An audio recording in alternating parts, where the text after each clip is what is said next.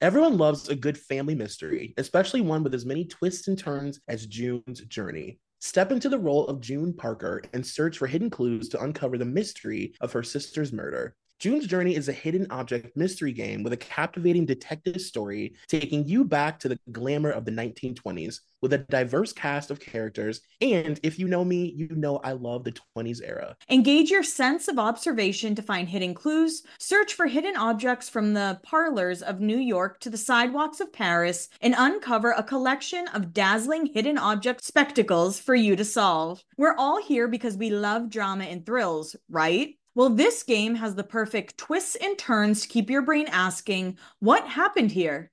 You can chat and play with or against others by joining a detective club. Can you crack the case? Download June's Journey for free today on iOS and Android.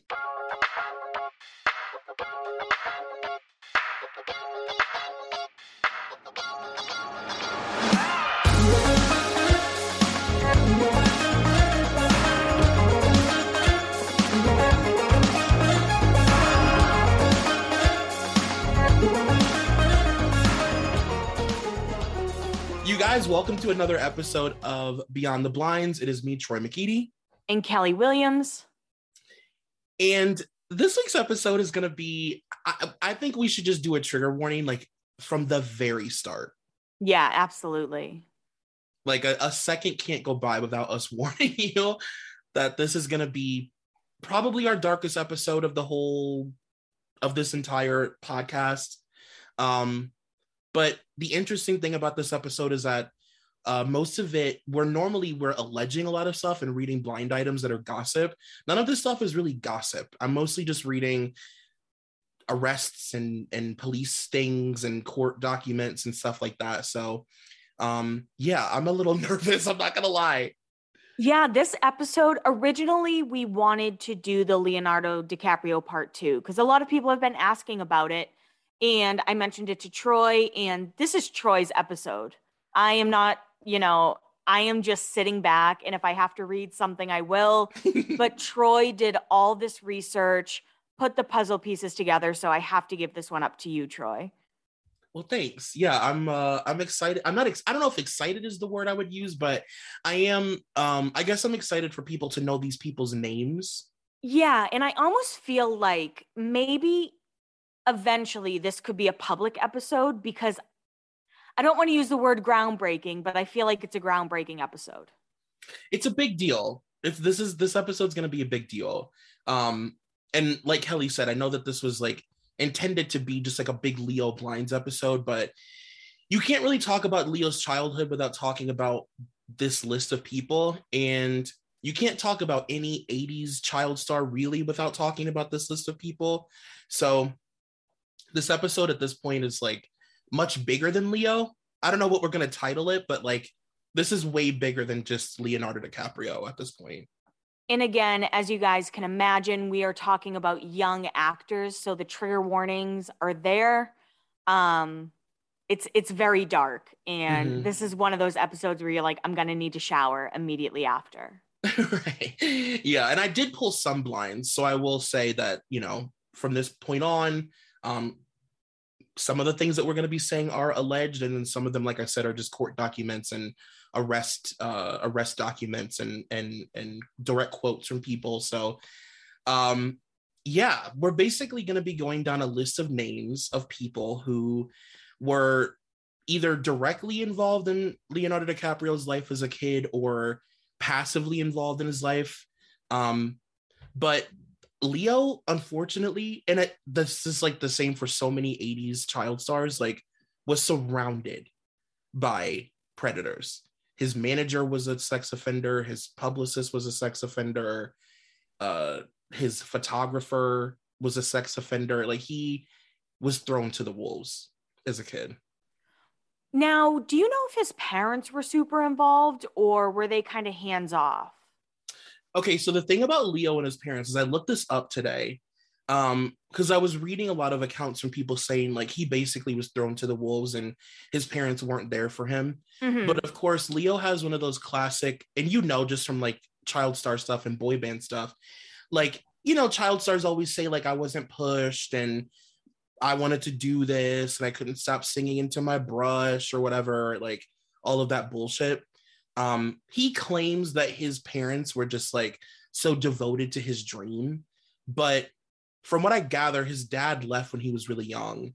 Okay. And his mom basically let people raise him in the industry. So he was like just out there doing whatever he wanted. Okay. Okay. Because I know his mom has gone to like the Oscars with him and and all that stuff. So I wasn't sure. Yeah. But but okay. Yeah. Um, our story starts off with in Leo's case with growing pains. And the crazy thing about these fucking 80s TV shows, like people look back at 80s child stars and they have such a you know, it's like, oh, they're all so messed up and crazy, and they all had eating disorders and drug problems and blah, blah, blah. And it's because the 80s, the entertainment industry in the 80s was a fucking cesspool because it was pre internet. You had a, a bunch of shows on TV that required a lot of kids, like more Yeah. than, you know, the previous years. Shows like Eight is Enough and Growing Pains, just like shows centered around families. And you had an influx of these stage parents that were like so eager to sell their kids away to these people. So there was a lot of abuse happening, and it was so easy for them to cover it up in the 80s and like just that specific time period. I know obviously Hollywood's been dark forever, but the 80s just seems particularly seedy to me. Mhm. And maybe that's because all the shows on TV were so like cutesy and fake. Yeah, I get that. That's fair. Um, and like I said, Leo, so he started off on Growing Pains. That was his first like big thing.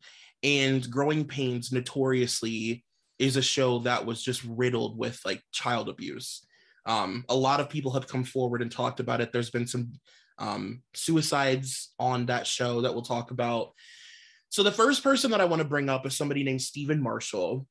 And Stephen Marshall was a producer for Growing Pains and a writer. He also worked on Just the 10 of Us, another show with a million children, Off the Rack, Gloria, and WKRP in Cincinnati. And this first blind item is uh, about him and also some other people that we'll talk about. Actually, no, I think this one is just about Steven. This is from 2018, and it was the anniversary of this blind reveal. It says about three decades ago, he was the producer of, of a very hit network TV show. He left the business in the early in his early 50s at the height of his success. About a decade ago, he was found with a large stash of particularly horrific child porn and sent to prison. If you read an arrest report from the feds online, he expressed a clear interest in having sex with a very young boy. When busted by an undercover officer in the online chat room, the last two TV series he was involved with featured many children. Considering all of this, why did he retire from Hollywood at that age, at the height of his success? Who knows what he may have gotten away with while around all those children, those child actors in Hollywood for decades. If there's anything to be exposed, you know the sorts of people to contact. And that was in reference to him working on Growing Pains and uh, just the 10 of us.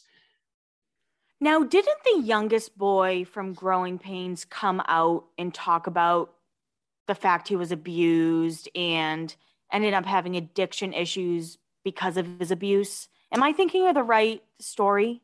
No, there has been, honestly, it's all of those shows. Yeah. It's all of them. Like when I was going through all of the most popular shows from that time period on every network, every single one of them had people come forward, like I said, young girls saying that they were sexually abused or were um, forced into like crazy eating disorders, like so many eating disorders. Yeah. One of the girls from the Partridge family, Yeah. she her diet was carrots and her skin actually started to turn orange because she would only eat carrots. Dude, the 80s was a fucking train wreck. And all the shows are like, like it's so like ridiculous. Um, but there's a really interesting Kirk Cameron interview about Stephen Marshall, where from when Kirk was like maybe in his like early to mid 20s. And um he refers to Stephen as a pornographer during this interview Wow. and people made fun of him. And of course, because Stephen Marshall was so powerful, he like, you know, was able to like turn it around and like make it not a big deal. But like Kirk Cameron literally straight up said the men who work on that production are pornographers. That was the word that he used. Wow. Um, and of course it's Kirk Cameron, so you can chalk it up to him being uptight and annoying and you know conservative and they spun the story that like Kirk's Christian um upbringing was like interfering with the set and making people not get along with him because he didn't want to shoot porn. And then according to Stephen Marshall, he decided to retire from the entertainment industry because of annoyances like Kirk Cameron. That's the excuse that this man came up with, and that's all he had to say. And everybody was like, okay at the height of his career, making tons of money, several shows that are like hits. Like this man is hugely successful and he bows out of Hollywood. When really, of course, the reason that he bowed out is because there's so many people that he was probably afraid would come forward and like tell on him, you know? Yeah. Um, but he's like super nonchalant about it in the interview that I saw where he's like, ah, oh, yeah, you know, kids like Kirk Cameron, they drive you nuts long enough, you want to retire and go play golf and blah, blah, blah, blah, blah. So he blames Kirk Cameron for leaving Hollywood, basically, which is like absurd.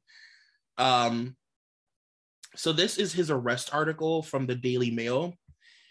It says an executive producer from the 1980s sitcom Growing Pains has been sentenced to seven and a half years in prison for distribution of child pornography.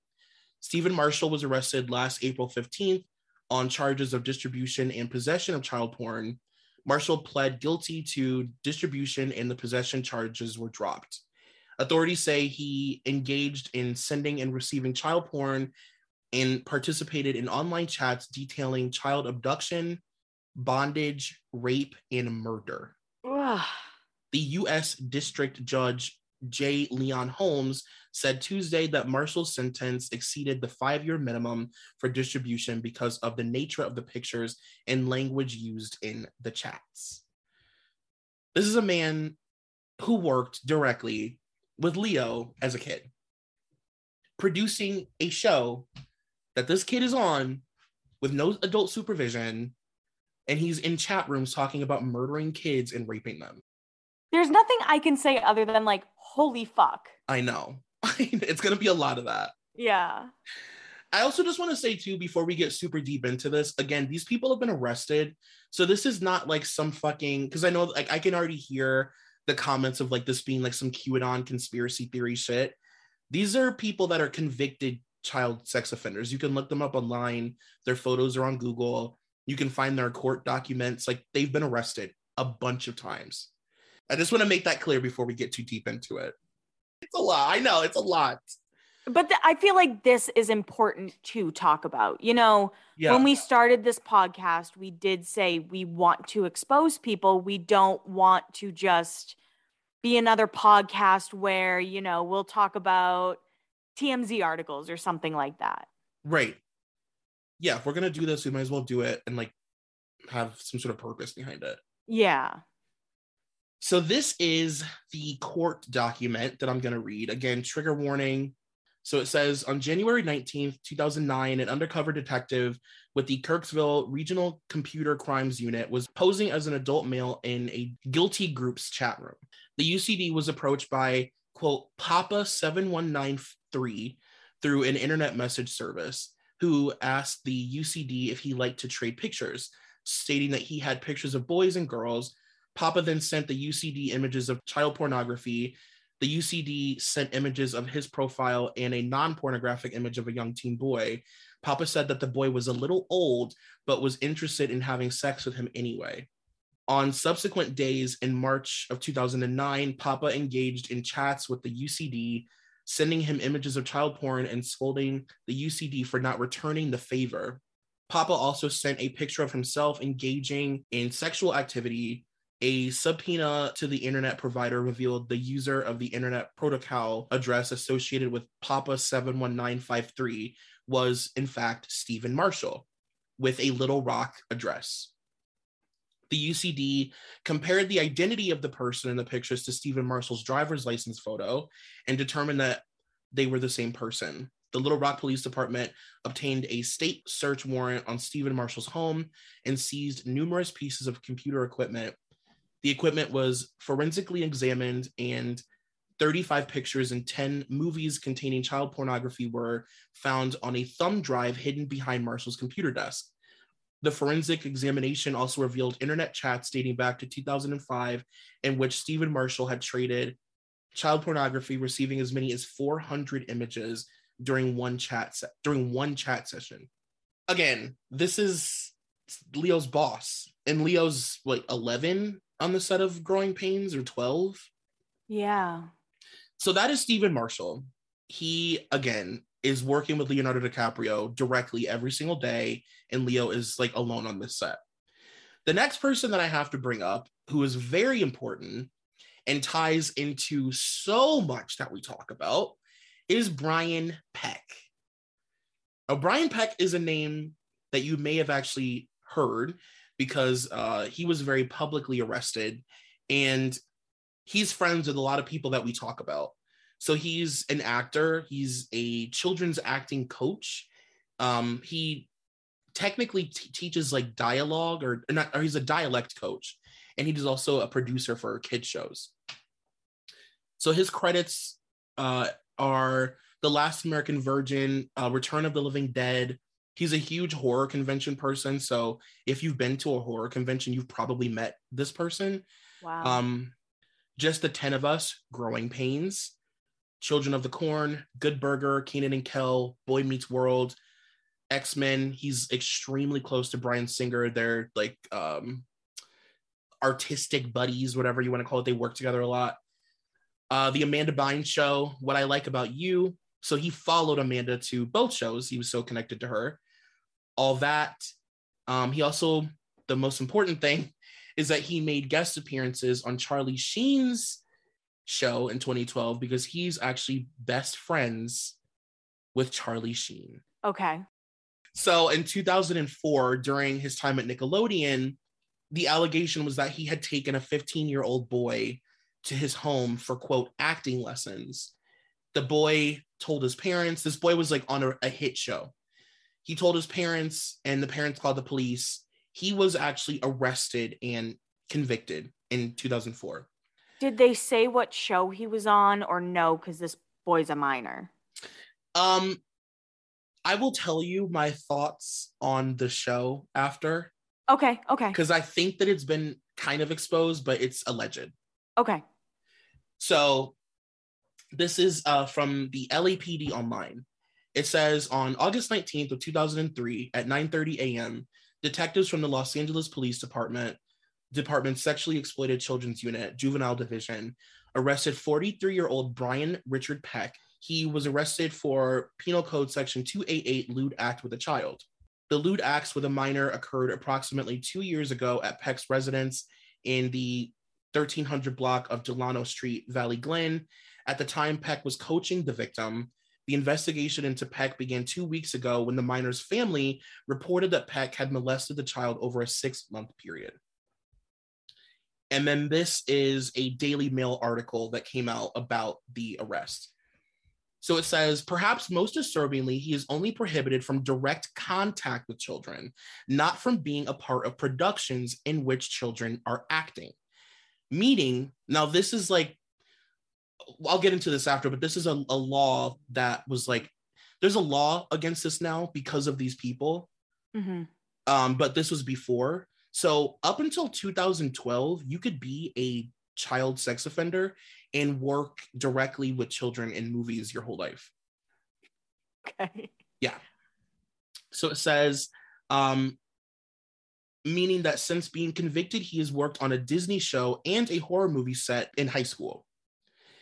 In court documents obtained by Daily Mail Online, the victim is only named as John Doe to protect his identity. The child did not want to have his identity revealed for fear of having a negative effect on his acting career. Peck had been coaching the youngster in acting at his home when the offenses happened and was only arrested after the budding actor's parents reported him to the police.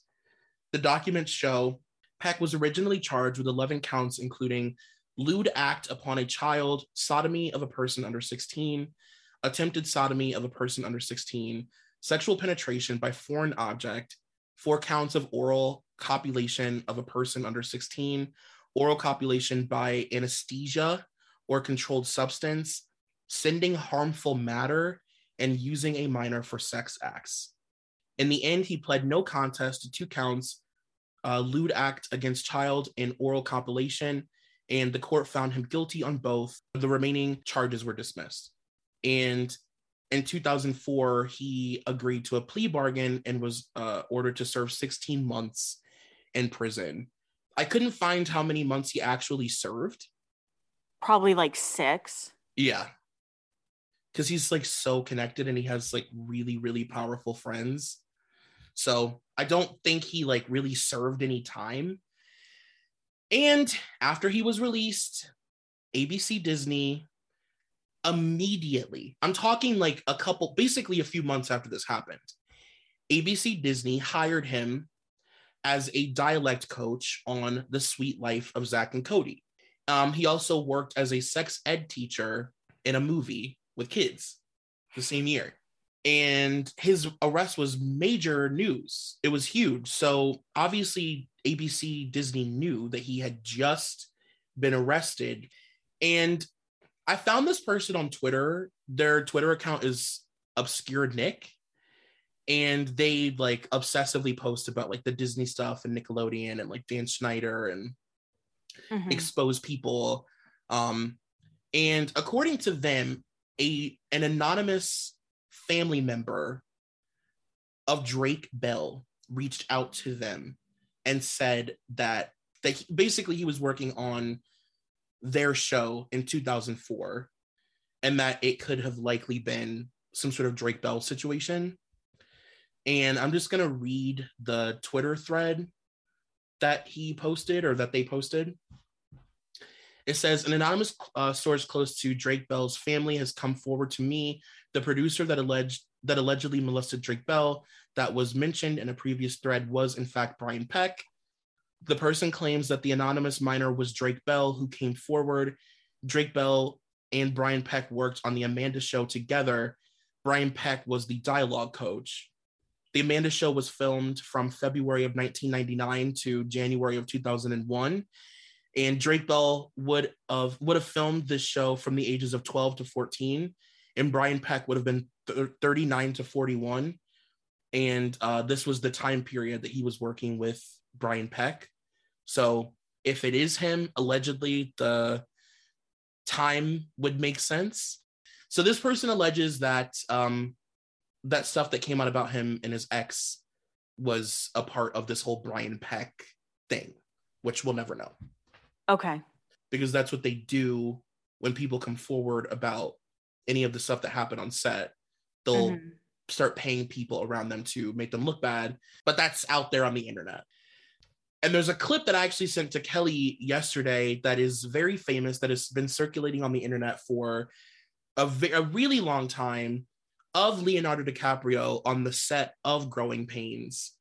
And when I sent it to Kelly, like I she was visibly uncomfortable. Yeah.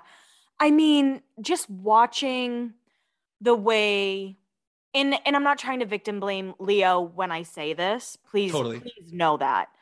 But Leo's like playing with the buttons on Brian's shirt and and we'll post it on on our Instagram carousel that we do for these episodes.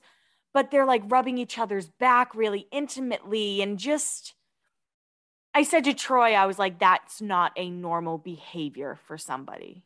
Yeah. It's like Leo is so comfortable with how they interact that he doesn't know it's weird to do it on camera because he's a kid. Exactly. He's just what, 14 or 15? Yeah, he's a baby. Yeah, and and what was it? They were think like did Brian rub his forearm or something? There was some like tickling and touching in the video. It's it's very hard to watch. Yeah, they're like grazing arms and you can just there's like an intimacy there that's like you like it looks like people that are like dating. Both of their hands are like at their upper backs, like on the back of their neck ish area. Mm-hmm. It's just When you sent it to me, I was like, I don't like this. Yeah. I was like, so this is the guy we're talking about tomorrow. yeah. He's not a great person. Um, and I'm mentioning all these people again just to say that Leo was surrounded. I mean, he also worked with Brian Peck. Obviously, he worked with the first guy that I mentioned. Like, he just was surrounded his entire childhood and all throughout his teenage years and young adulthood by people who have literally been arrested for child porn and for like molesting children. One of my first thoughts when you told me about what we were doing for this episode mm-hmm. was almost like I know this happened in real life, but the movie Spotlight and mm. how they really opened up. I mean, again, I know that was a true story, but how the Catholic Church would just move priests instead mm-hmm. of actually doing anything. Mm-hmm. And it's like these people went from like ABC Family or whatever to like Nickelodeon to Disney. They just moved them around instead of actually dealing with the problem. And can you imagine too? They're getting paid millions of dollars. Like these are wealthy men, right? Getting paid to be child fucking sex offenders and also to be protected. Yeah. Like I just, it's so frustrating. It's so like, it just makes you so angry. It's one of those things where when you're getting all this information, you don't want to believe it. Mm-hmm. But it is what it is. There are court cases on this. Right. so speaking, you can't deny it. Yeah, it's not, it's, you can't deny it. This is not conspiracy.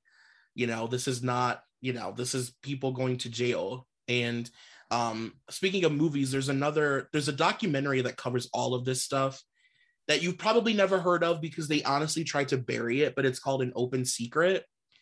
And um, it was directed by this woman who's been super, I, I think her name's Amy Berg. I have a quote from her in my notes, but she uh she basically talks about how when Hollywood found out that she was making this movie, immediately she was told like no you know you're not going to get a theatrical release don't even think about it mm-hmm. and she was like that's fine i'm comfortable having it go out on the internet and they actually tried to block that too. And the movie is about all of these people, um, and they're all in it, and they don't know that they're being filmed for a documentary about being sex offenders. They don't know. Oh, yeah.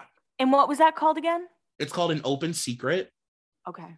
You can find it on online, and it's really good. It's of course super hard to watch, but um, it goes into a million, you know, just so much more detail about these people.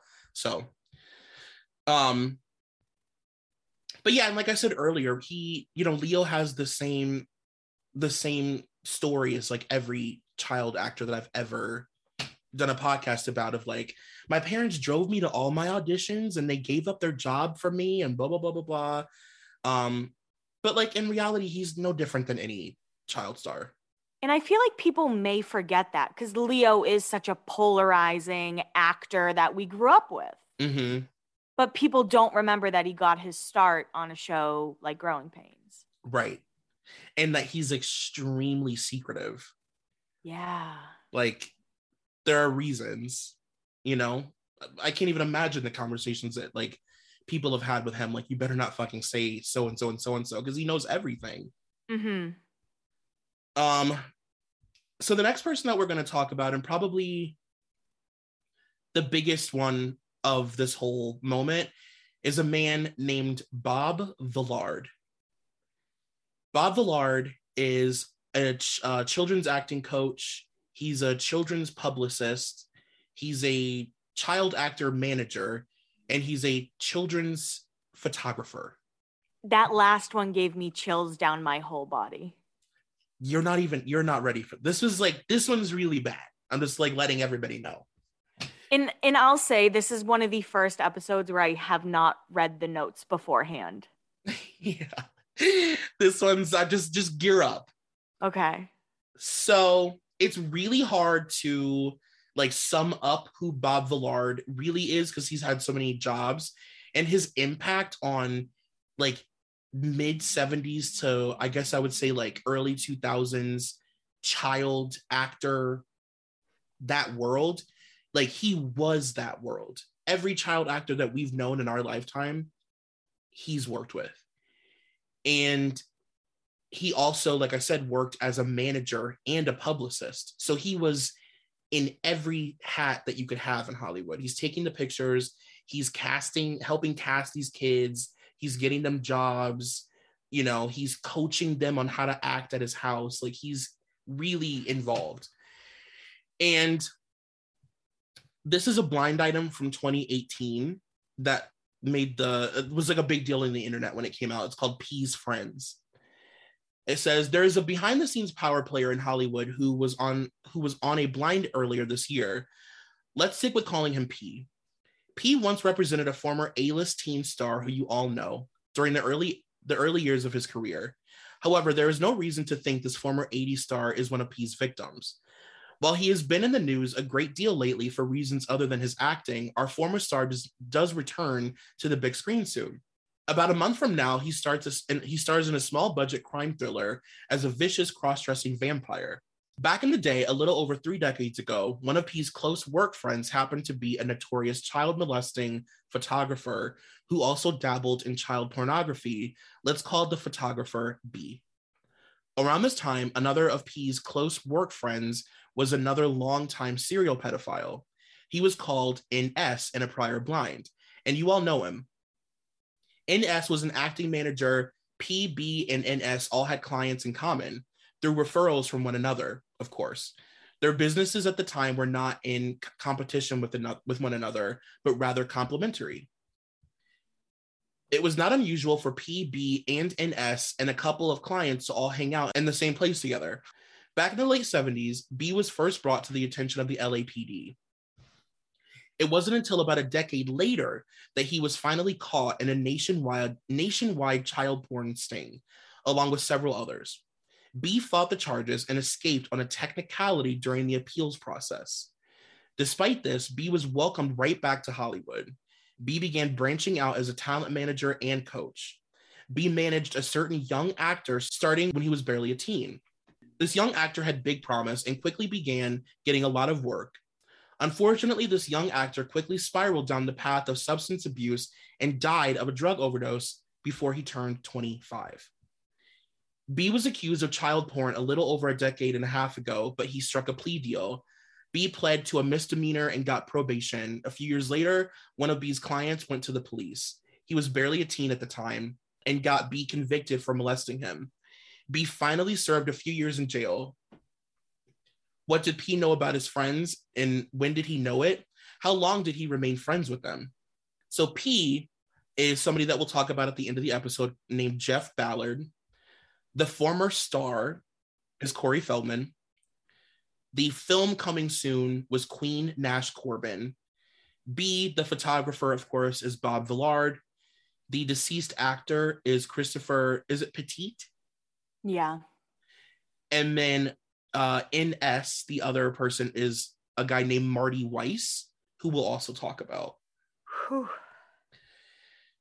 So as you can see, it's like obviously all of these men are really despicable, but Bob Villard is particularly particularly despicable because you basically couldn't be a child actor and not come in contact with him somehow from some angle. Like he positioned himself to be like a nucleus of all child actors in Hollywood, pretty much. Mm-hmm. And um, this is the Inside Edition article from 2014 about his arrest. It says, as a prominent Hollywood publicist and manager, Villard says he helped guide the young careers of several of today's biggest stars, which include Tobey Maguire and Leonardo DiCaprio. He took photos of the young future stars, even Tom Cruise. While none of these actors has ever accused Villard of abuse, Villard recently finished an eight year sentence for molesting an aspiring young actor. When Inside Edition caught up with him, he ran off. Our producer said, I'd like to talk to you about your career in Hollywood. Why are you running, Mr. Villard? And I guess like the number one thing to know about Bob Villard and why he's so intensely tied to all of our previous episodes is that like he wasn't you know obviously he was like the child photographer. So you basically had to get your headshots done through bob villard if you were like a successful actor at the time. Mm-hmm. um, he worked with tom cruise. He worked with tobey maguire ricky Schroder, kirk cameron matt dillon jason bateman. The list truly goes on. It's like wild. And the police started to catch on to him in like the mid 70s. So, like years before he was even arrested, the police knew that he was molesting kids in Hollywood, but they didn't have any way of like attaching him to it that they could like arrest him. So Yeah. he just was like working for years of people knowing that he was a child molester. Shopify helps you do your thing, however you cha-ching. Shopify is the global commerce platform that helps you sell at every stage of your business. From the launch your online shop stage to the first real life store stage, all the way to the did we just hit a million orders stage, Shopify's there to help you grow. Whether you're selling scented soaps or offering outdoor outfits, Shopify helps you sell everywhere. From their all in one e commerce platform to their in person POS system, wherever and whatever you're selling, Shopify's got you covered. Shopify helps you turn browsers into buyers with internet's best converting checkouts, 36% better on average compared to other leading commerce platforms. And sell more with less effort thanks to Shopify Magic, your AI powered all star. What I love about Shopify is no matter how big you want to grow, Shopify gives you everything you need to take control and take your business to the next level. Shopify powers 10% off all e commerce in the US, and Shopify is the global force behind Allbirds, Rothy's, and Brooklinen, and millions of other entrepreneurs of every size across 175 countries. Plus, Shopify's award winning help is there to support your success every step of the way because businesses that grow, grow with Shopify. Sign up for a $1 per month trial period at shopify.com slash blinds, all lowercase. Go to shopify.com slash blinds now to grow your business no matter what stage you're in. Shopify.com slash blinds. Oh, Um, yeah, it's a lot. this this is a lot, but this is stuff people need to know about. Yeah. You guys, sorry if you're like on your way to work. This is my jaw is. I mean, my jaw's on the floor. Is it like making sense though? Uh, the the people and the things. I don't want to overload people. Yeah, I mean, absolutely. When you see, you know, the first thing when I saw Tobey Maguire, I know him and Leo have been friends since day one. Mhm. And I know they're still best friends to this day. And I'm like, trauma bonding. You know, Right. they they've been through they've been through this together. And, you know, see Tom Cruise's name, it's just like, holy shit. You and I have focused so much time on Lou Pearlman and Dan Schneider, but these people, I don't know if it's fair to say they're more in the background. you know they're all so close to each other and it's crazy when you when you find one they're like cockroaches. There's more.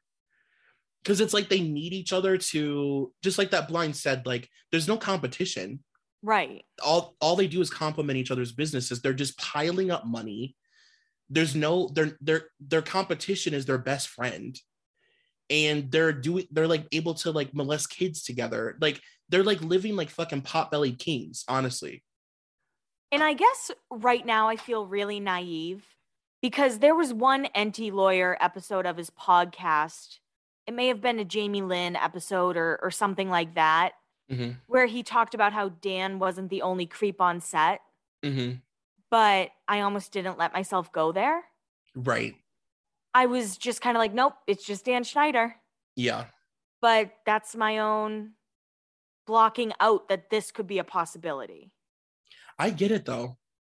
And just like the thought of being young and not being like you don't have anybody you can turn to. And the people that you can turn to are like afraid. So they just let you you know it's just crazy. It's really crazy. Yeah. this next article is from 1987 this is actually bob villard's fir- he's been arrested literally i think five times. In All for total the same thing. For this for distribution of child porn Jesus. and he just every time gets like i think he's still in jail though right now but he's been arrested so much i can't even keep up Fucking Uh, keep him there, please. i know and they like, they keep saying like oh five years it's like why six years why keep him because he's just gonna get get another fucking job in Hollywood because they apparently love him. We don't want him. Yeah. So it says on September 9th of 1987, Detective Dwarren accom- accompanied Special Agent Michael Randolph and Alan Rogers of the FBI to the defendant's apartment in Van Nuys. They were armed with the arrest warrant based on federal indictments issued in New Jersey. The indictments alleged that the defendant transported child pornography across state lines. The officers knocked on Mr. Villard's apartment door at approximately 7:20 a.m. Villard appeared at the door in a bathrobe and was told that the officers had a warrant and was told by the officers that they had a warrant for his arrest. The three officers followed Villard into his apartment so the defendant could dress. Detective Dorn proceeded into a into the two back rooms of the apartment, a bedroom and a den, in order to ensure that there were em- they were empty of persons who might present a threat to the officer. This included a look into closets to ensure that no one was concealed there. The detective observed a young male sleep on the floor of the defendant's bedroom. Detective Dwarn had previously investigated the defendant regarding the possible exploitation of children and had entered the defendant's apartment on at least two previous occasions since 1980. On both of these occasions, there had been juveniles engaged in legitimate photo sessions in Villard's apartment, and further investigation had determined that no legal activity had taken place with respect to those juveniles. Um, and these are court documents. So, just for the sake of not reading 12 pages of court documents, um, I can just sum up this next portion of it. But the basically, the police officer notices a binder in his living room. So he like picks it up with a pen and like examines it, and then he proceeds to say what he saw in the binder. Um, the detective lifted the top most loose pages of slides, removed it from the closet, held it up to the light, and viewed it casually. One slide, the third from the top left, caught his eye. He observed it to be a slide of two juveniles nude and apparently engaged in sexual activity.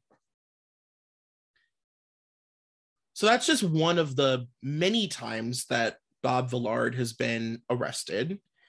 Um, he was convicted, but upon appeal, the charges against him fell apart because the prosecutors were unable to produce the um, basically they couldn't get the uh, the documentation to court on time.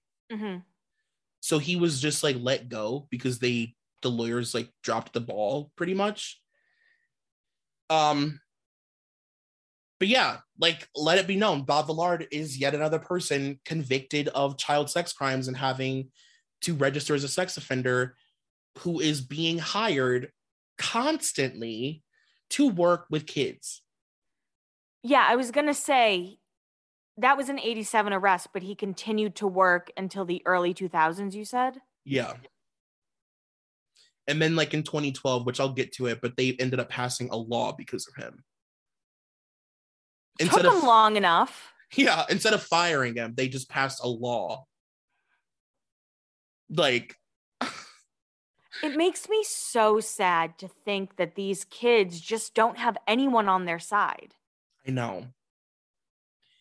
And like their parents are just like pushing them into like they know what's happening and they're all about it. They're like, go for it, do whatever you want to my kid, give them drugs, you know, give them alcohol. Like it's just unimaginable. It's so crazy. Was it the Boston show? Somebody asked a question or made a comment about the fact that maybe this was even a DM, but they were like, this is important to talk about because maybe someone listening wants to get their kid in the business and this might help people be like, oh, maybe fucking not. Don't do it. It's just not worth it. Before we continue with this, do you think there's, and I know this is a big thing to say, Mhm. but is there, are any of those kids that were on Disney or or Nickelodeon like safe from this? What what I have like worked out in my mind just to like help myself sleep at night after doing all these notes is that like there are good people. And if you watch that um that documentary that i told you about you do get to kind of see the good people and like how they operate in all of this Okay. like how they ha- they have their own way of like protecting kids because they can't outright protect kids because if they do, they'll get fired. So like they have to kind of like be vigilantes about it and like protect children in secret, which is fucking insane. Um, but I, I do believe that there are good people on sets that like have the best interests of kids. It's just like those people don't outweigh the sh- shitty people, you know? Right. The executive producers of a show. Right. Because I still think about the David Harbour blind, knowing about Millie Bobby Brown, Right. and he couldn't even say anything. And he has a big name. And he's on the show. Yeah. You know, he's not like some hair person or something. He's like on the show and he can't even do anything. Yeah. He's the star. Right. Um, and by the way, if anybody wants to um look up who Bob is, his photo agency is still very popular. Like they take red carpet photos. They, I mean, you know, it's called Globe Incorporated. And when you look at his website, I mean, he's literally he's been working since the 70s. So he's done every event you could ever fathom. So they haven't tried to really scrub him from that at all? So his inappropriate photos have been scrubbed, but here's the interesting thing. The pictures so like okay, in a nutshell, Bob Villard was basically making porn and distributing it to other people in Hollywood.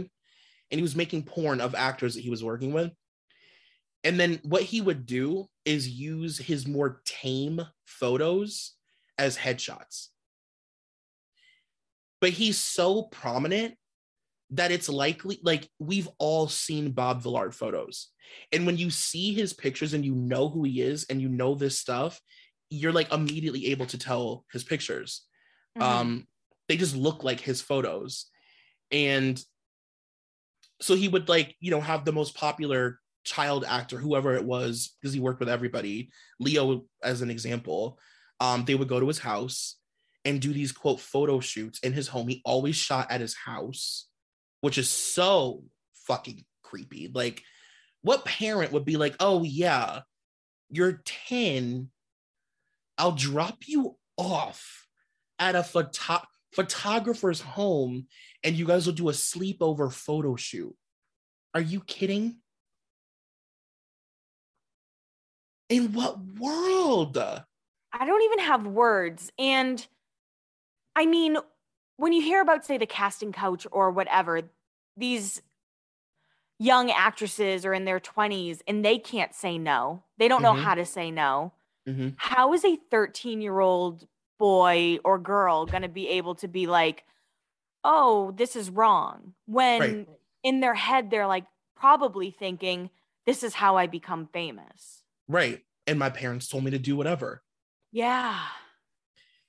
The other really interesting thing about Bob is that where he crosses over beyond like the child stuff and like what we talk about, like you said, the casting couch stuff, is that because he was so prominent, it had kind of become known where it was like, if you get photographed by Bob, it's likely you know the deal. Like you've been groomed enough to know what to expect. And like that means that if you've worked with Bob and then he sends you to say Marty or Marty Weiss or whoever, any one of these other guys, the assumption will be that you've been groomed and like you're in it now.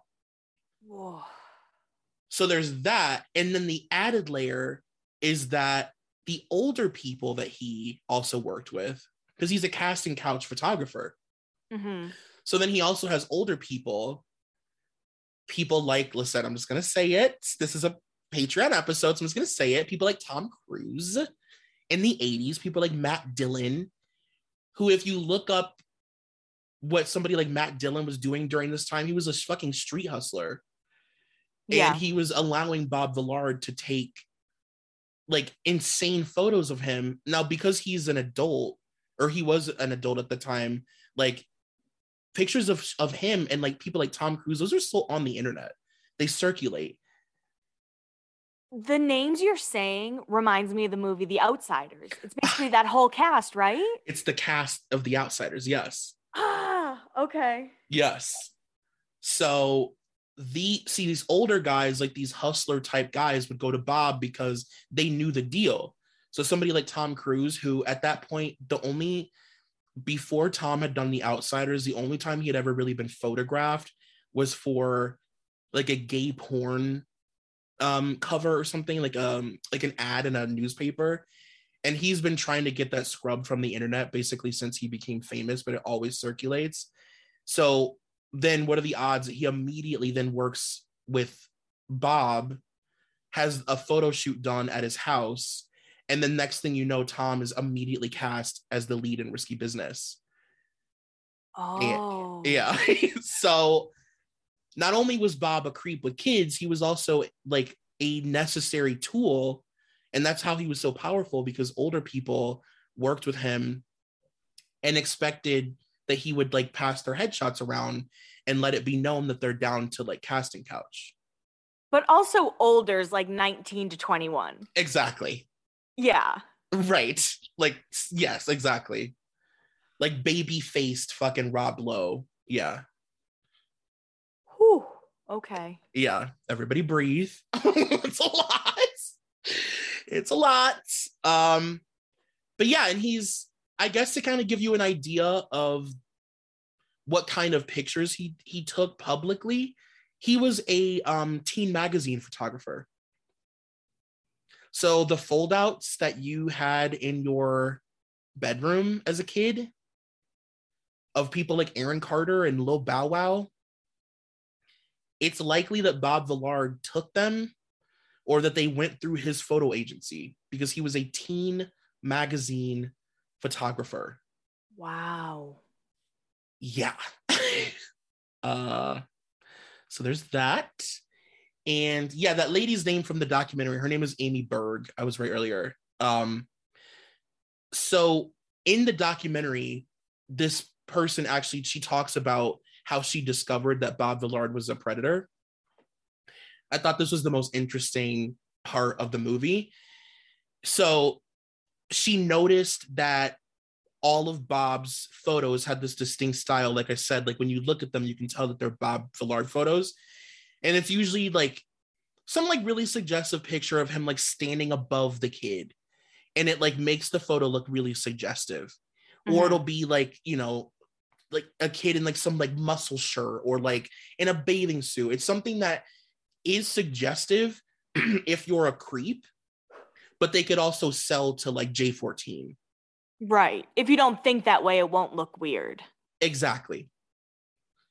Like how Lou Pearlman had them all like thrusting in wet shirts in their videos. And it's like, it's for young girls, but it's like, no, it's not. You know what I mean? Yeah.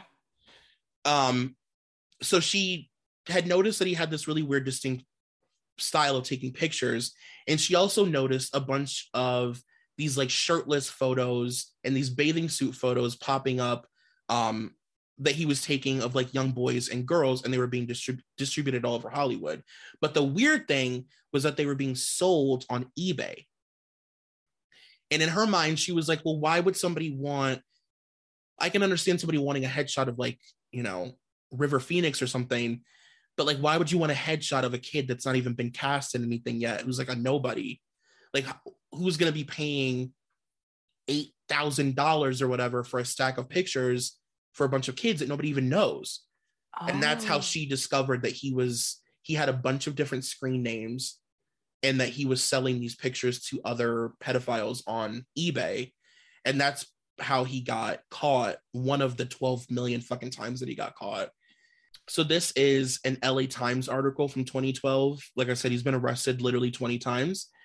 It says Villard was again accused of child pornography in 2001 after searches of his home uncovered thousands of photographs of boys in ba- skimpy bathing suits posed in sexually suggestive positions, police said. Uh, he pled no contest to a misdemeanor and was sentenced to three years probation. Throughout this period, Villard touted his work with aspiring young actors, some of whom would later become major Hollywood stars, among them Tobey Maguire, Leonardo DiCaprio, and Danny Nucci. Villard boasted on a company website that as a manager, he, quote, guided the careers of dozens of successful film and television actors. In 2005, Villard was back in court and pled no contest to the felony charges of committing a lewd act on a child. The victim was a 13 year old boy who sought him out as an acting coach. Villard is serving an eight year prison sentence. People like this are predators who prey on little kids who want to be the next Justin Bieber. And they're told that's what's done. This is normal in the industry, said Katie Albrecht, the Los Angeles County Department District Attorney who prosecuted the 2005 Villard case.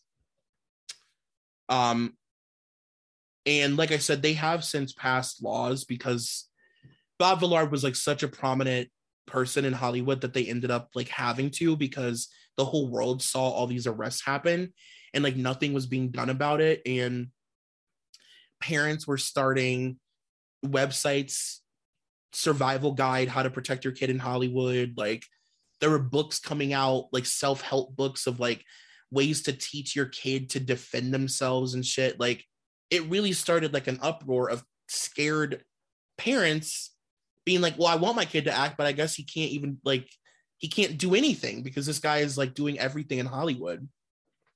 So they did finally pass a law basically because of him. We're almost done. The next person that we're going to talk about is another really prominent figure named Marty Weiss. Uh, Marty Weiss was also a children's talent manager. He's very good friends with all these people. Um, also, by the way, I feel like I should say before we move on from Bob, Leonardo DiCaprio lived in his house. Of course he did, right? That's even going back to the boy band episode. What has made it normal that, you know, all these young men lived with Lou Pearlman, that right. Justin Bieber lived with Usher, that Usher lived with Diddy? When did we decide that was a okay? I don't know. They must just tell the parents that everybody does this. They must just say that for everything. And Justin Bieber was, I'm, I hate to use the word like taken, but mm-hmm. he was brought from Canada. Right. A whole different country. Right. You just live with Scooter and Usher? It's like, what was the real negotiation that took place there? Like, was Justin Bieber a talented little boy? Of course. But would you have flown him across the world and had him move into your home? I don't know. Yeah. I don't know if he was so talented that at what was he 10 or something?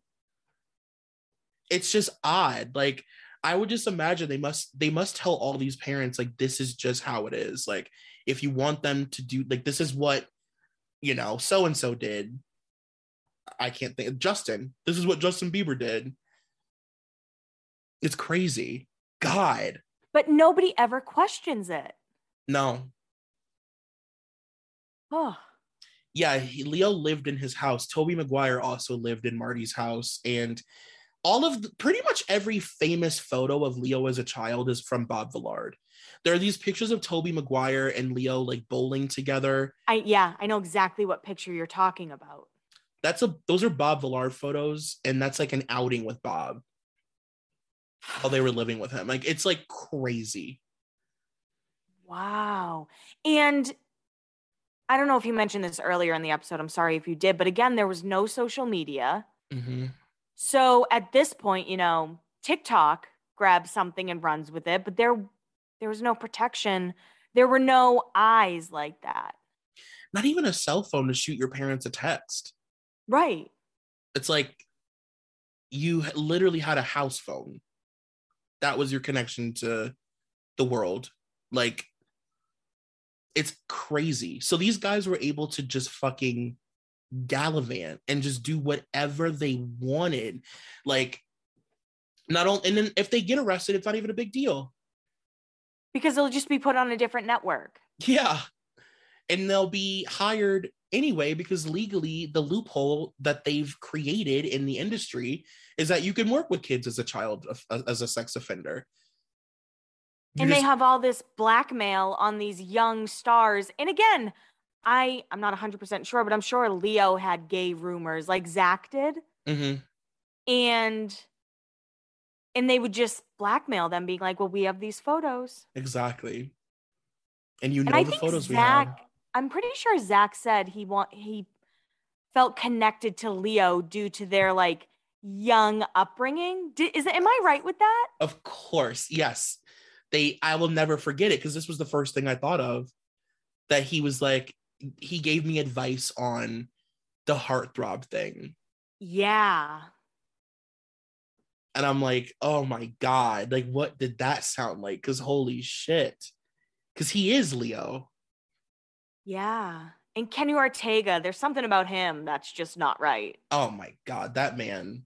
And I'm sure he's friends with all of these fucking people. And it's so crazy. Everybody's friends with Dan. Even if they're not friends, they are they're always friends with Dan. Okay. Oh my God. I know. So this person, Marty Weiss, like I said, he's a child talent manager. His website has been taken down. Um, so it's really hard to find a list, the exact list of people that he represented. I couldn't find it. Um, but I do know that he worked directly with like he was a Disney like Nickelodeon t- talent manager. So the people that you would assume, I guess. Um, and I'm assuming the talent wanted it scrubbed from the internet too, because he's been arrested. Uh, I know for sure that he worked with um he worked on iCarly and he was also responsible for casting The Suite Life of Zack and Cody. And he's very good friends with Dan Schneider. They worked on all of these shows together. Um, Marty Weiss was actually named, well, he was renamed in the book, but Corey Feldman wrote about Marty Weiss in his book. And he's one of the people that Corey accused of molesting Corey Haim. Um, this is an article from NBC Los Angeles. It says a self employed Hollywood child star agent who, on his company website, said he prides himself on his ability to communicate with his young clientele was arrested Tuesday on suspicion on suspicion of molesting one of his clients. Marty Weiss was charged with eight felony counts, two counts of lewd acts with a child, one count of forced lewd acts with a child, two counts of continuous lewd acts with a child, and three felonies.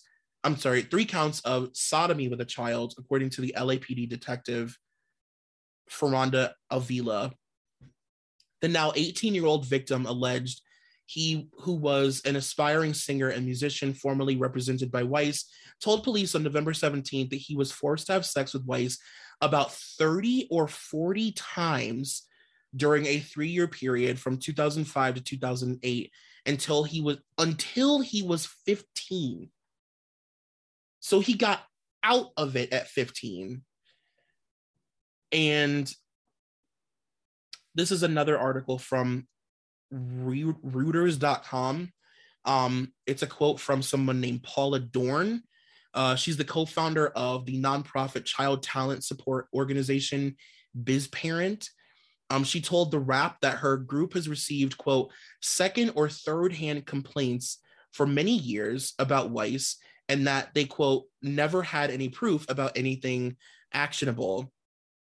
She said, or they said he used to hit on Corey Haim all the time, noted Scott Carlson, the manager of another former child, former child star Corey Feldman, who has a, alleged sexual abuse when he was younger. Corey Feldman and I both knew him.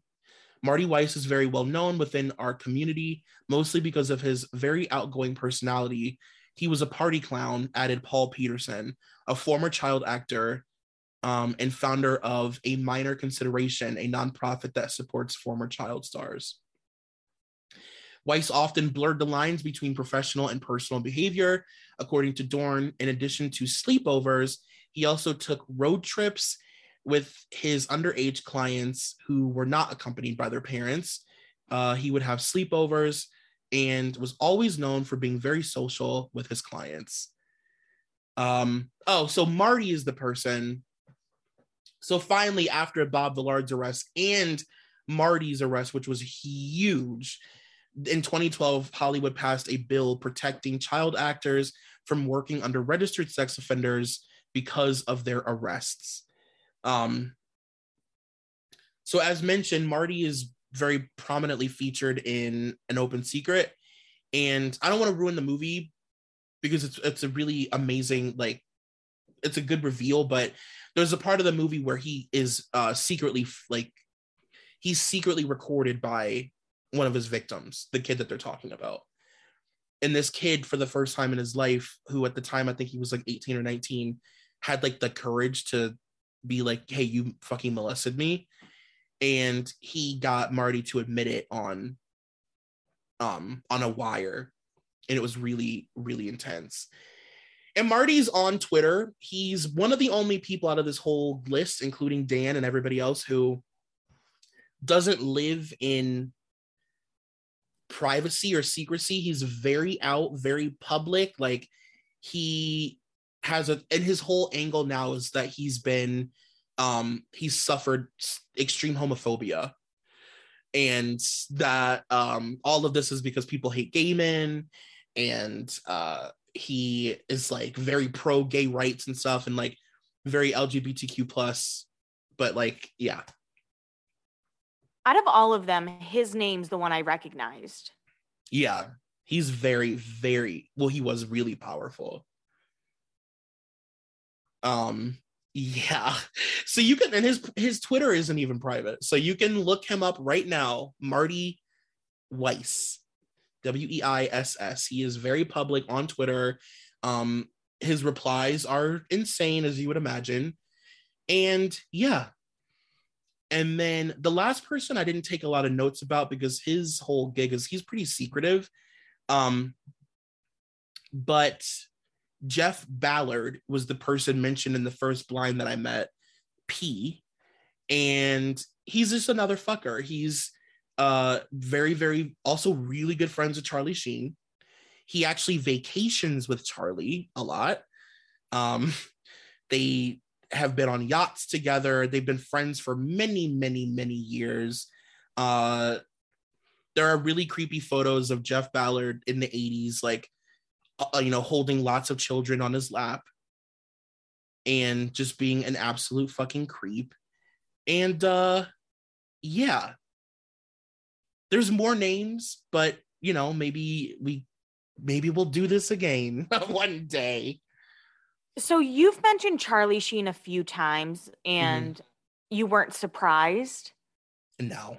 Can you talk about that a little bit more? Because I guess I've always thought of him as into drugs and prostitute and like sex workers and things like that. hmm But I never knew young Hollywood involved with him, I guess. So when Denise Rich, and I only know this because of uh, I did a Denise and Charlie episode for Dunzo, and I was like Okay. shocked by this. Um, but so basically, Denise Richards, when she filed for divorce from Charlie, um, she had said in court that she found child porn on his computer, and it was Oh. like really disturbing and like some really graphic, like violent child porn. Um, so Denise has admitted that she knows, and she said it several times, like she knows for sure that Charlie likes having sex with children, which Ugh. I think that's fucking insane because she still talks about him like he's the wacky dad of her kids. Like that's wacky Charlie. Um but also Corey Feldman named Charlie Sheen as one of the people that raped Corey Haim. Okay. So on the set of Lucas, um, Cor- Charlie raped Corey, who at the time was 13. Oh Yeah. my God. Yeah.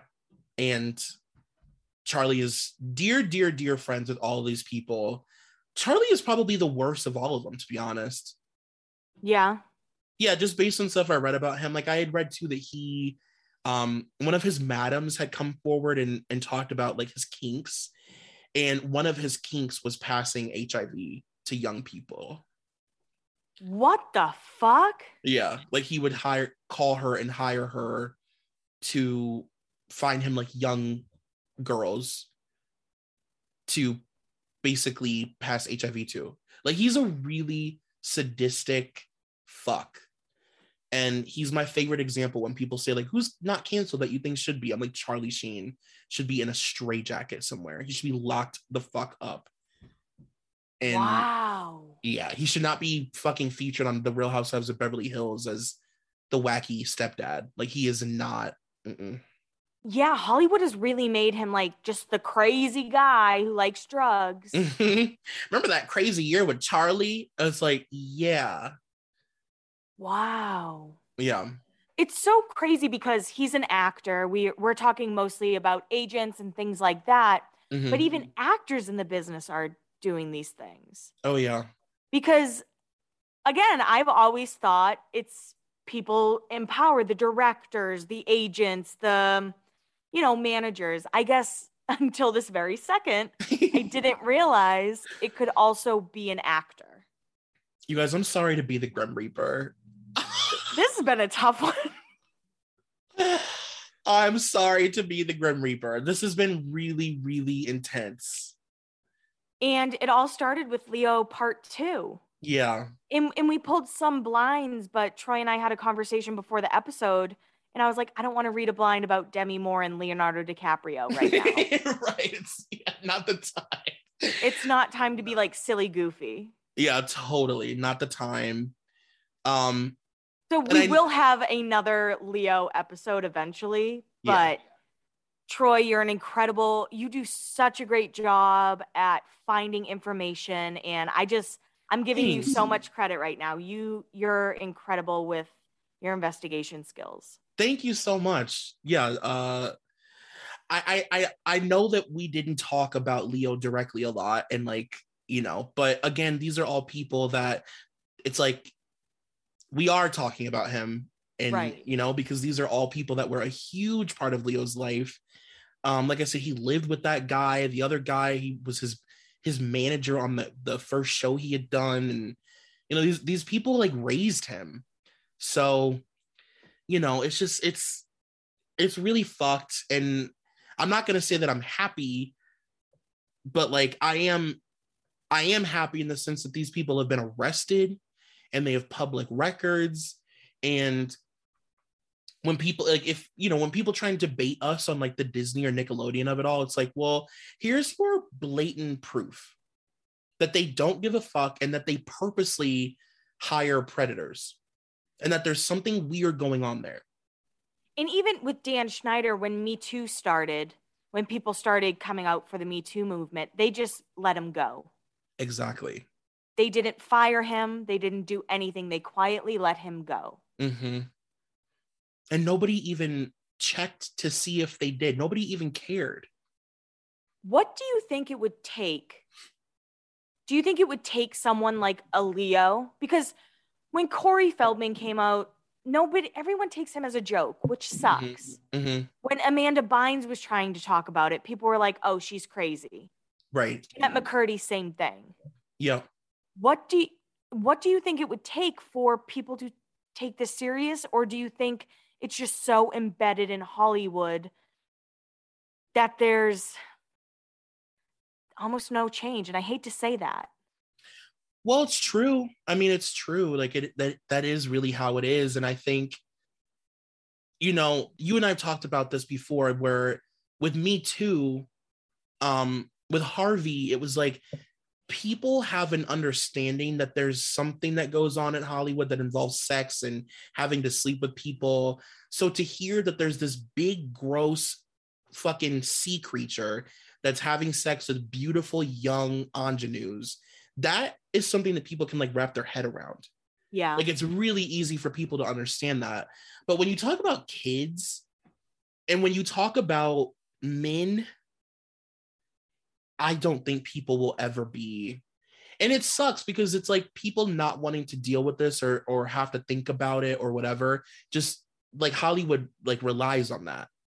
For sure. And you'll hear, obviously, this whole episode has been a fucking trigger warning, but you'll hear on the news about, you know, a teacher doing this to a student, hmm but you never hear about it in Hollywood. Exactly. So why why are people more accepting of, you know, a teacher slept with a freshman, Right. but they don't want to hear what happens in Hollywood, you know? Yeah, like that will turn into a lifetime movie. Right. but like the idea that you know a young like an, an, an adult male actor who maybe is straight or whatever has children or whatever like i really think people are like behind in a lot of ways just generally when it comes to like male abuse Yeah. and i'm not saying that this happened only to boys of course that's not the case but like this particular set of predators were all they all targeted young men Mm-hmm.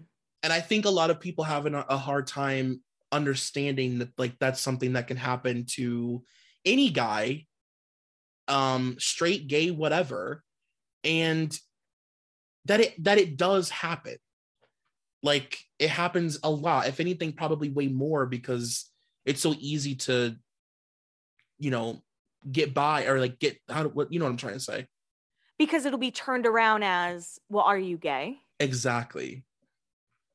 Where there's less compassion, I guess. That's how I feel. Yeah. Less compassion, more like questioning and it's like trust the victim until they don't perfectly look like a victim I am used to. Yeah. So- Yeah. sorry for the downer app, you guys. Jeez, fuck. no it's it's important to talk about it's Yeah. important and we know that this topic is connected to different groups of people but at the end of the day the whole time you're saying this i'm thinking of these actors and actresses that talk about child trafficking in other countries or even in our country even in the us Yeah. but never in fucking hollywood Right. And I'm happy that you brought it up again because uh, I was like, I've been reading about this stuff since like way before QAnon was a thing. So, like, and I know that we've said this before, but it's like just because a group of people decided to attach themselves to a cause doesn't make the cause any less valid. Like, you can't you can't go around saying believe victims and then hear things like this that are like factual. Like this is Mhm. not alleged. Like these people I just read 12 fucking arrest documents. Like this is real. You can't say like oh believe victims or whatever and then be like oh well that's not real because QAnon. Like at the end of the day it's like in my mind I'm like fuck QAnon. Like I don't even think about that when I'm when I'm reading this stuff. I'm just like this is Hollywood. yeah So I mean, as I said at the beginning of this episode, I think this is almost like a groundbreaking episode, and we're giving it to Patreon first. yeah. Totally. I don't know if this would be a bad thing to release publicly. yeah, I know. I'm thinking In, in same thing. time, in time, one day once i work up the courage because this is so important. And and I know I've said that a billion times during this whole episode, but it is and it makes you realize that the people who went quote unquote crazy, they didn't go crazy. How else are they supposed to deal with their fucking trauma? exactly the other day somebody said um somebody said to me like why does it just seem like it's always child actors that end up crazy or they end up going nuts and i'm like like think of it this way at 12 years old and I'm not, I know everybody's circumstances are completely different and everybody's raised differently, but like at like 10, 11 years old, were you like dying to do cocaine? No. Kids don't just like, things like this don't just happen to kids. Like kids don't just go to rehab at 14 and that's like a normal thing. You know what I mean? These kids are groomed and they're fucking given drugs because they know all of this shit going on and these creepy men and women in some cases uh want to sedate them and have them be more pliable and easy to control and who better to like steal money from and assault than somebody who can barely talk Yeah. you know or or somebody who's strung out that nobody will believe And then they'll blackmail you or wait until you go quote unquote crazy so no one believes you. Exactly. And watch the world fucking rip you to shreds. So if you're Amanda Bynes, you're just out here being fucking ripped apart when all you did as a kid was just like try and act, you know? It's really Yeah. sad. Wow. So I do the- think I do think this episode helped tied ev- tie everything together because you and I talk so much about Dan, and again, it's one of those things where I was naively thinking it's just Dan, it's just Mhm. Dan. That's why Nickelodeon kind of kept him in the background, right. but they fucking just traded spaces with other pedophiles. yeah, for real. They like moved him around on a bookshelf basically. Yeah, it's what they did with the fucking priests, and not- not to get not to be Catholic on Maine, as I like to say, but wait, that's exactly what they did. it's true. It's 1000% true. And it's interesting that there's like parallels there, you know, like in the way that they decide to handle it. Um, but yeah, all these people do is just get moved around to different jobs and they're either working at Disney or they're working at Nickelodeon, but they're all owned by one fucking person anyway. Yeah. And now all these pictures I had on my wall of like a shirtless Nick Carter or. I know. I know. I know. The Bob Villard of it all, like, you know, the only pictures that are left on the internet obviously are like they, it's been scrubbed, so like the really inappropriate ones, of course, have been removed, and all of his um most of his stuff's been taken down. But again, when you look at like a I don't know, uh what's an 80s child actor? I can't think of anybody's name now. Uh Kirk Cameron? Kirk Cameron. When you look at a Bob, like if you Google Bob Villard Kirk Cameron, you immediately like you'll know you just know that it's his photos yeah they just look like his even if the person is like fully clothed they still look like a bob villard photo and it just in my mind i was like god i've been looking at these pictures my whole life these are pictures that i've had saved on my computer and my phone like pictures of leo oh my god like pictures that i grew up with and i'm like fuck and when we post the carousel, you'll see the video that we mentioned earlier. Yeah. And like Troy said, when he sent it to me, I was, I don't want that. When he sent it to me, I was just like, no, I, re- I refuse this. And I'm like, so this is our episode tomorrow. Is this guy? What do you think? it's bad. But yeah, I'm happy that I'm happy that we did this. And like I said, there are more, of course, there are more names. Maybe one day we'll do a follow-up and expose more people and we do plan on really doing a Leo episode. It's just yeah. Troy found this and again, I I support Troy with whatever he wants to talk about. yeah, thanks for letting me fucking ramble about the darkest shit ever for an hour. Absolutely. This this is important. I know I've said it a billion times and I've said I've said it a billion times, but it is important to talk about. I no, keep repeating right. myself. I keep repeating myself because I'm so uncomfortable. I know. I know. It's okay. I get it. I know. um, I don't know. Do you have any closing thoughts about this? I think my closing thoughts are I wish I wish people cared about kids in Hollywood mm-hmm. the way that they say they care about kids in Hollywood. Yeah. And I wish we could remove the cloak of the quote crazy people talking about things that may may or may not have happened. Because mm-hmm. Corey Feldman, when he came out and started talking about this, everyone was just like, he was on drugs. I mean, right. fucking, I would be on drugs too. First of all, exactly. Hello. But, yeah, and I think we have to believe victims here, and none of or some of it was alleged, but most of it was actual court documents. They had to make a fucking law to make this stop. Like it's not conspiracy. And at the end of the day, if you can rally behind Angelina Jolie, you can rally behind some fucking kid on a Nickelodeon set who like you know is surrounded by predators like i don't i'm i'm almost just like at this i understand it's hard to talk about i get it and it's uncomfortable and it's sad and it makes you feel sick. But like, doesn't it make you feel more sick knowing you're watching a bunch of shows and movies and you're letting your kids watch shows that are being run by fucking creeps? Like, I look back and I'm like, if my mom, I don't know if my mom would have wanted me watching even like Nickelodeon as a kid, knowing that like pedophiles are like programming the kids watching it to be into like feet and shit.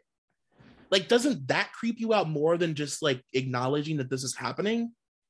Yeah. And going back to Angelina Jolie, the thought of obviously trafficking kids happens across the whole world. Mm-hmm.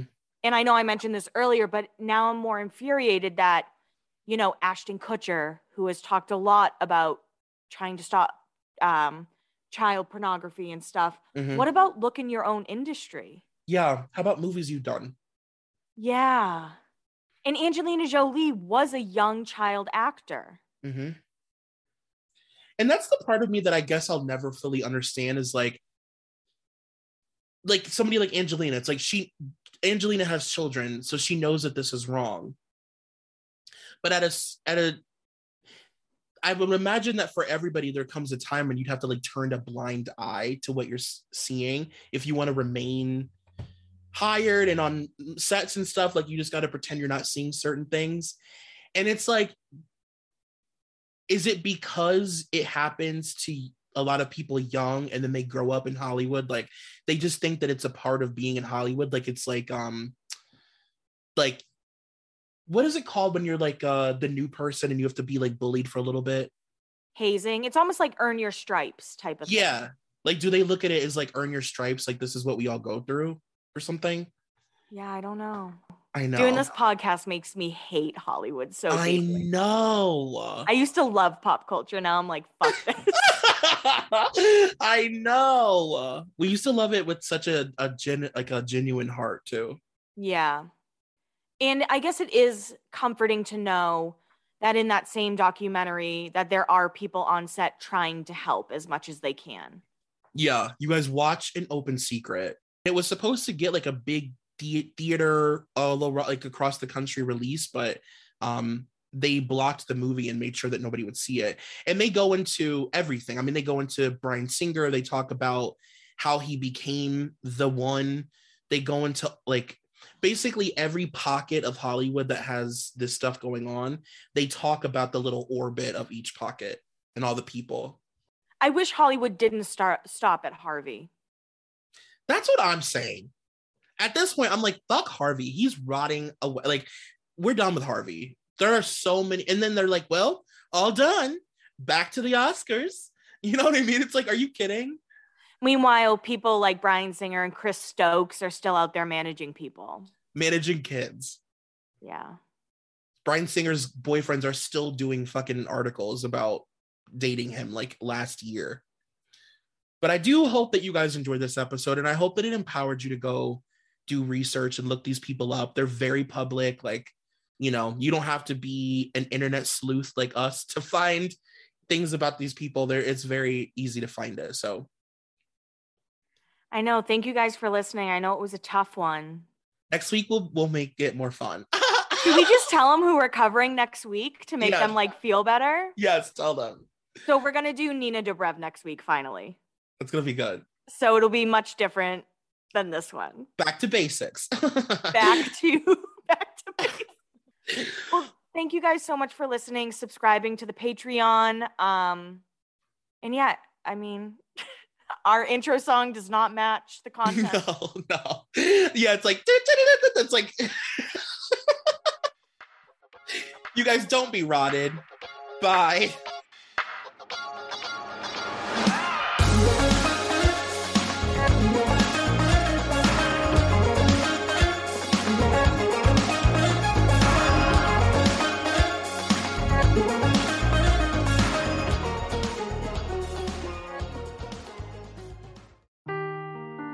Seeking the truth never gets old. Introducing June's Journey, the free to play mobile game that will immerse you in a thrilling murder mystery. Join June Parker as she uncovers hidden objects and clues to solve her sister's death in a beautifully illustrated world set in the roaring 20s. With new chapters added every week, the excitement never ends. Download June's Journey now on your Android or iOS device or play on PC through Facebook Games.